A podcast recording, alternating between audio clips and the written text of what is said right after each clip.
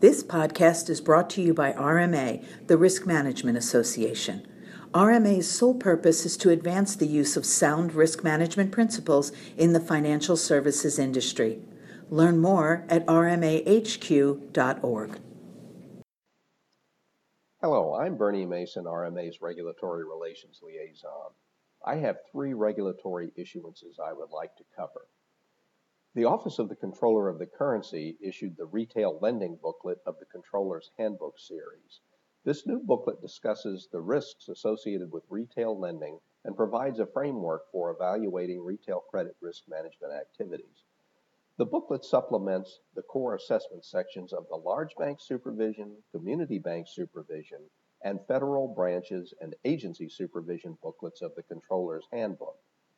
The OCC directs its examiners to refer to this new booklet when specific retail lending products, services, activities, or risks warrant review beyond the core assessment because they have a material impact on the risk profile and financial condition of banks or savings associations.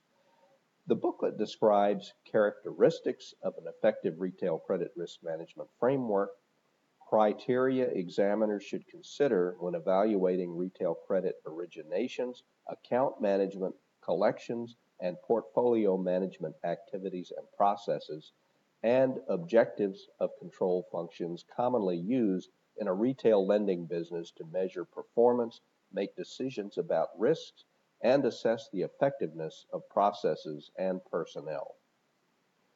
Next, the Federal Deposit Insurance Corporation has published a new guide to help community bankers learn more about the programs and products offered by the Federal Home Loan Banks to facilitate mortgage lending. The Affordable Mortgage Lending Guide Part 3, Federal Home Loan Banks, describes many of the products and services offered by the Federal Home Loan Banks, including advances, the Affordable Housing Program, and Community Investment Program.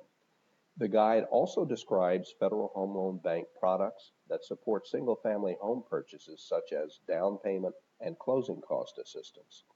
The guide also describes alternatives for selling mortgages on the secondary market.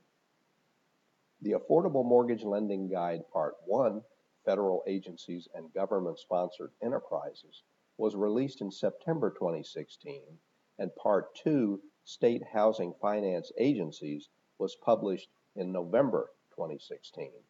Parts 1, 2, and 3 of this Affordable Mortgage Lending Guide series are available on the FDIC's website. Last, the Consumer Financial Protection Bureau has issued a proposed rule intended to facilitate compliance with the 2015 updates to the Home Mortgage Disclosure Act rule. The proposed changes seek to clarify the information institutions are required to collect and report regarding mortgage lending. The Dodd-Frank Act required the CFPB to update the HMDA regulation to improve the quality and type of data reported by financial institutions. The update was finalized in 2015, and most of the update requirements take effect in January 2018. The CFPB notes that institutions are working to achieve compliance. Through public outreach and engagement, the CFPB has identified opportunities to clarify parts of the 2015 rule, which the Bureau believes will help compliance efforts.